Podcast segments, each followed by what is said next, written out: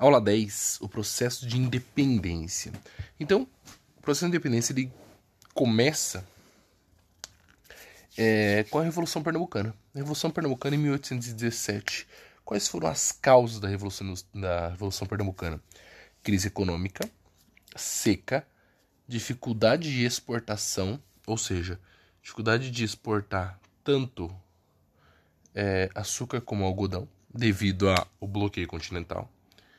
É, insatisfação com os privilégios comerciais portugueses e autoritarismo no governo Caetano de Pinto de Miranda e Montenegro e os impostos elevados. Por que, que tinha impostos elevados? É interessante. Impostos elevados era devido à corte ter vindo para o Brasil. Pô, veio 15 mil pessoas para morar no Brasil. Alguém tinha que pagar a conta. Então os impostos subiram. Então, como os impostos subiram, é... era muito difícil você manter o seu, os seus exportações, o seu, a sua, sua compra de materiais e tudo mais em alta. Né?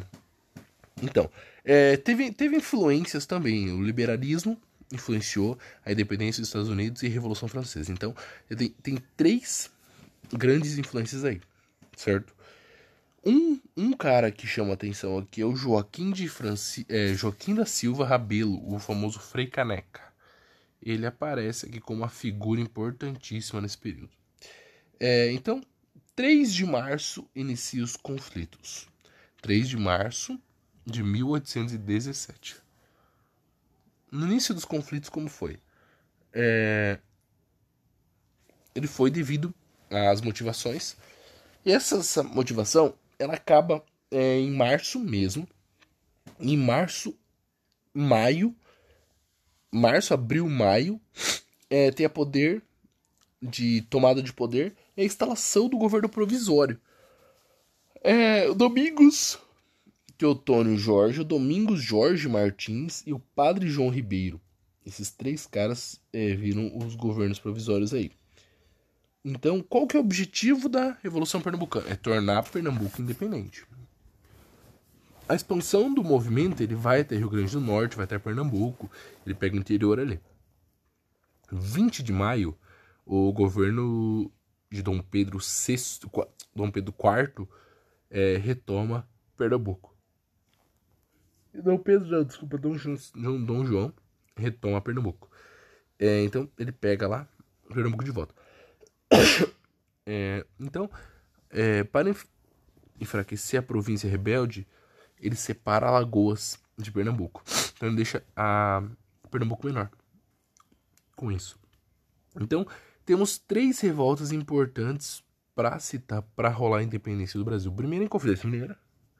Foi um processo só de elite. Teve discussões, reunião, reuniões e teve morte de Tiradentes como exemplo. Lembra que Tiradentes morre dois anos depois no Rio de Janeiro. É, conjuração baiana. Conjuração baiana era tipo trabalhadores, escravos. Elite. Só que a elite pula fora.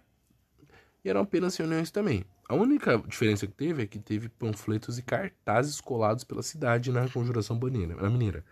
E tem, temos a Revolução Pernambucana.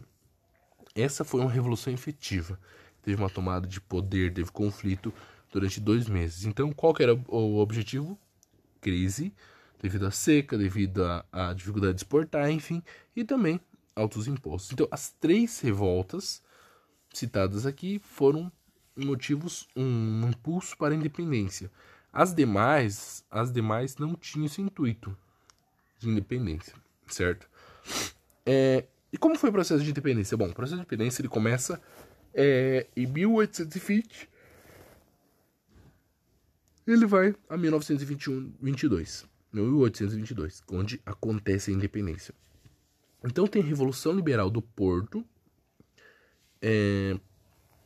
O que, que acontece na Revolução Liberal do Porto? Isso foi em 1820.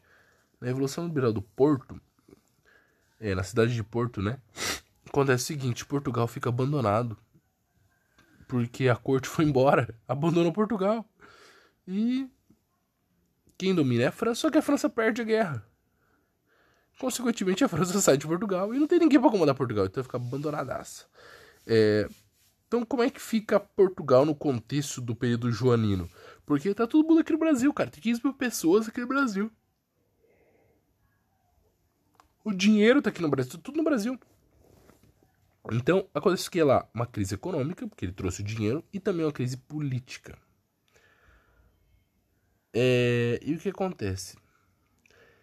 Portugal também tinha uma posição periférica no seu sistema imperial. Porque a Inglaterra que estava mandando. Pô, a Inglaterra sugeriu que eles saíssem. E a Inglaterra, então, como a, a sua parceira comercial, acaba mandando lá na, na Portugal. No contexto geral, a luta contra a restauração do absolutismo é, ele é inaugurado pelo Congresso de Viena em 1815. Aí temos também em 1805, 1815 as guerras napoleônicas, 1815 o Congresso de Viena, acabei de falar, é, onde ele acaba restaurando o absolutismo. Então, o absolutismo só vai acabar em 1848. Então, em 1820 começam as ondas revolucionárias, mas é, o absolutismo só acaba em 1848. Então o Congresso de Viena vem em montes o absolutismo de novo. Depois de toda aquela bagunça que é, Napoleão fez na Europa. Então, é, como foi a Revolução Liberal do Porto? Foi uma revolução, um movimento liberal nacionalista e constitucional com o propósito de restaurar o Império Luso-Brasileiro, sobre a luz do, do constitucionalismo. Então, dia 24 de agosto de 1820, tem uma eclosão do movimento. Medidas foram tomadas pelo, pelo, pelo governo brasileiro, é, governo português, no caso, no Brasil, né? Aí ele liberou o quê? Ele liberou liberdade de imprensa no Brasil. Ele liberou é, elaboração de um código civil e criminal no Brasil. Ele fez uma abolição da Inquisição. Ele fez uma, uma redução do número de ordens religiosas. É, ele fez uma anistia de presos políticos. Então, essa questão aí, ela foi muito interessante, por quê? Porque com essas medidas, né, que foram tomadas, é, vai, vai refletir muitas e muitas mudanças. Então teve, qual que era a exigência dessa, dessa Revolução Liberal do Porto, a exigência era o retorno de Dom João VI. Eles queriam que Dom João VI voltasse ao Brasil, à, à, corte, a Portugal. Por quê? Eles tinham interesse em Dom João VI assinar é, um papel, uma nova Constituição, que acaba com o absolutismo português. Então esse é o interesse deles. Então, beleza. É, quando Dom João VI volta, tem divergência no Brasil. O partido português é favorável ao retorno brasileiro. Quem que era o partido português? Bom, o Brasil dividiu em dois partidos. É, na verdade, três partidos. O primeiro era o Partido Português, era favorável ao retorno de João VI à Europa. Então, quem que estava no Partido Português? Altas patentes militares, burocratas e comerciantes. Existia o Partido Brasileiro. Quem que era o Partido Brasileiro? Contrário ao retorno de Dom João VI. É, eram grandes proprietários rurais províncias, da capital, financistas, militares, burocratas e membros do judiciário nascidos no Brasil. Por que, que eles queriam que Dom João VI ficasse? Porque eles tinham medo que tudo voltasse a ser como era antes. Esse era o medo deles. Pensa, eles eram comerciantes, produtores rurais. Eles tinham medo que tu voltasse. Já o, o Partido Português, não. O Partido Português, ele melhor que voltasse e voltasse tudo como era. Os brasileiros não, não queriam que voltasse como era. Porque se quando um justiça estava ruim, imagina sem ele aqui. E tinha os democratas. É, os democratas, eles eram contrários ao retorno. Ou seja, é, o clero, ele era, era clero e os empregados públicos. Por que, que eles eram contra? Claro, os empregados públicos perderiam o seu sentido aqui, certo? O clero também. Então, interessante seria que, que Dom João VI ficasse. Então, cada, cada grupo tinha um interesse próprio. Por exemplo, a Bahia era favorável que ele ficasse, por conta do comércio que eles conseguiram praticar. Desculpa. Bahia era favorável a ele ir embora por conta do comércio praticado com Portugal. Por quê? Pensa, a Bahia perdeu muito com a corte vindo. Tudo concentrou no Rio de Janeiro. A Bahia ficou de lado. Já o Rio de Janeiro não. Ele era contrário à ida.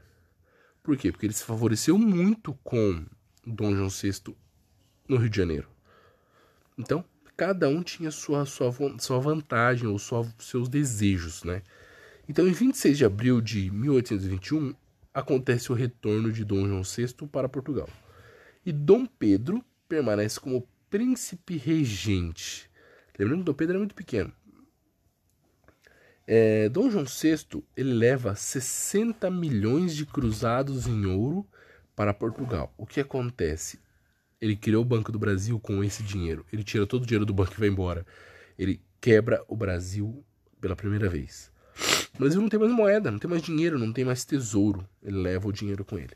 5 de julho de 1821, Dom João VI é recebido em Portugal e jura respeito à nova Constituição e, ou seja, acaba o absolutismo português.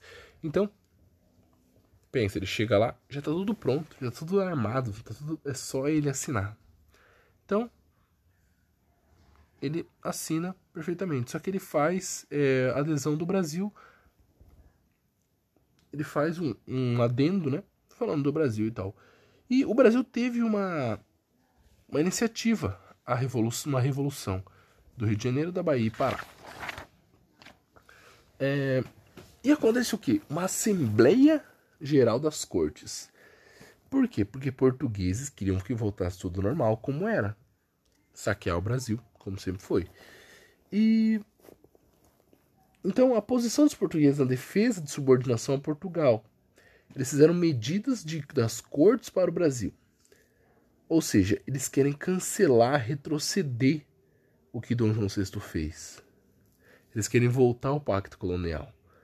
É, eles querem que tenha todas as transferências da, dos, das repartições que estão no Brasil, aquelas 12, 15 mil pessoas que vieram, eles querem que retornem a Portugal.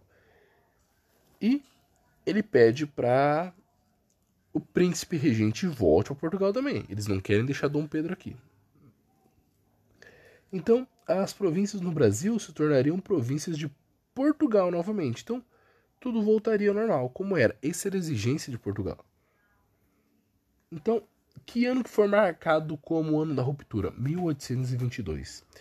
O esforço do Partido Brasileiro ah, em assegurar a permanência de Dom Pedro.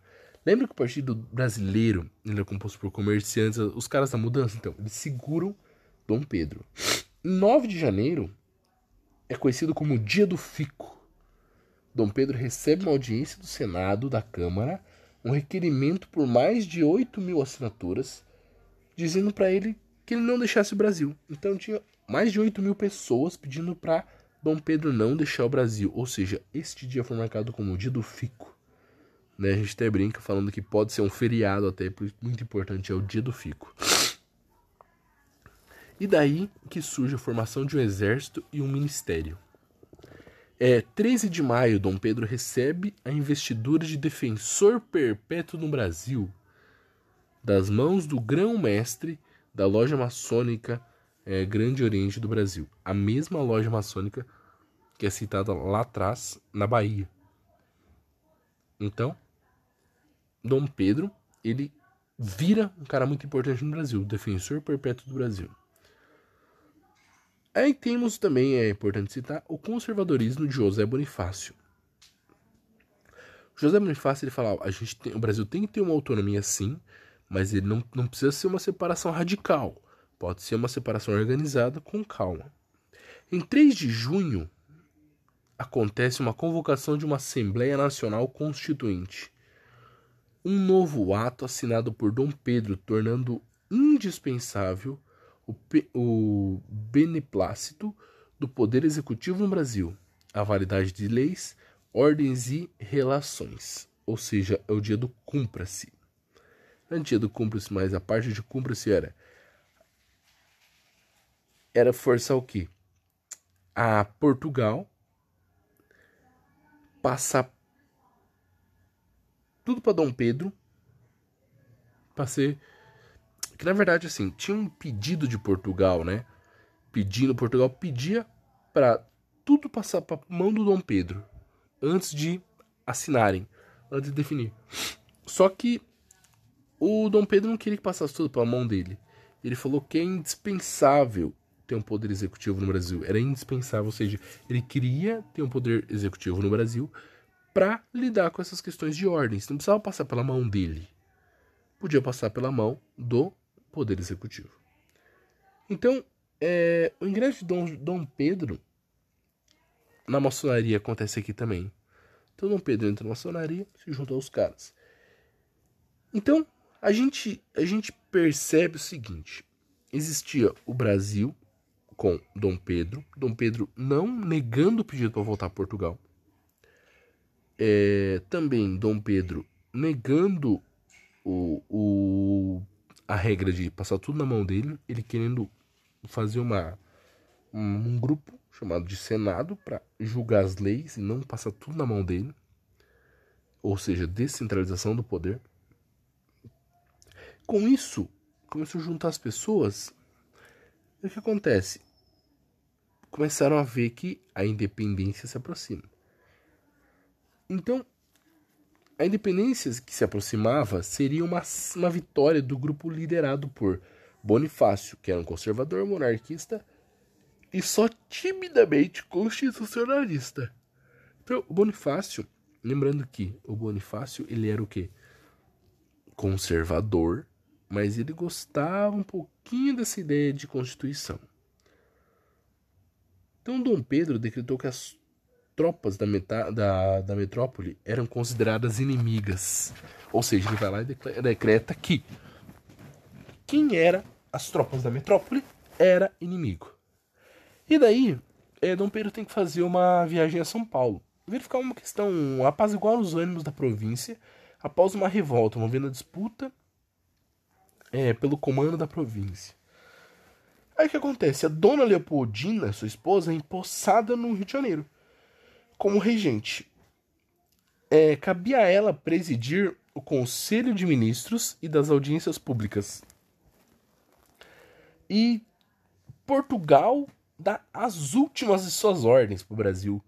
Eles, eles percebem todo esse movimento onde é, os, os, todas as tropas inimigas, todas as tropas que não eram brasileiras, eram inimigas de, de, de Brasil.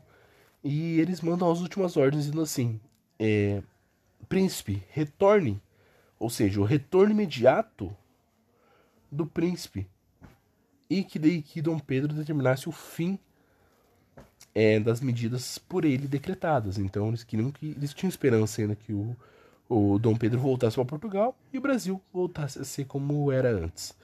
E no dia 7 de setembro aparece o que? O famoso grito do Ipiranga. O grito do Ipiranga é um ato simbólico, porque a independência do Brasil foi a independência do Brasil foi conquistada aos poucos. A gente percebe a independência do Brasil chegando. É, a gente vê os períodos acontecendo, o principalmente no dia do fico, ela começa, né? E até na última ordem de Lisboa, pedindo para o príncipe voltar, e o príncipe não volta, o príncipe fala: Não, meu lugar é no Brasil, vou ficar aqui. Então, 7 de setembro, o Grito Ipiranga é um ato simbólico que acontece o quê? Durante a viagem de Dom Pedro a São Paulo, que ele vai lá para apaziguar os membros, apaziguar as brigas e tudo mais, certo? A independência do Brasil foi uma expressão visível de uma série de tensões é, e arranjos que se colavam à crise do sistema colonial e do absolutismo tão característicos do fim de um período moderno. Era todo o antigo regime que se desintegrava e com ele a base dos colonialismos mercantilistas. Então, neste período, acaba o período do monarqui, monarquismo, do absolutismo e da colônia brasileira. Neste período, Dom Pedro assume e é, define que ele, ele, Dom Pedro, vai ser o cara que vai comandar o Brasil. É um pedido, é um pedido de muitos para Dom Pedro comandar. É um pedido de muitos. Só que Dom Pedro chega e muda toda a Constituição a favor dele. Isso é um assunto para a próxima aula. Mas também vale lembrar que foi feita uma votação, uma organização lá em Portugal, onde vários brasileiros, 63, se não falha a memória, foram lá para Portugal fazer uma votação.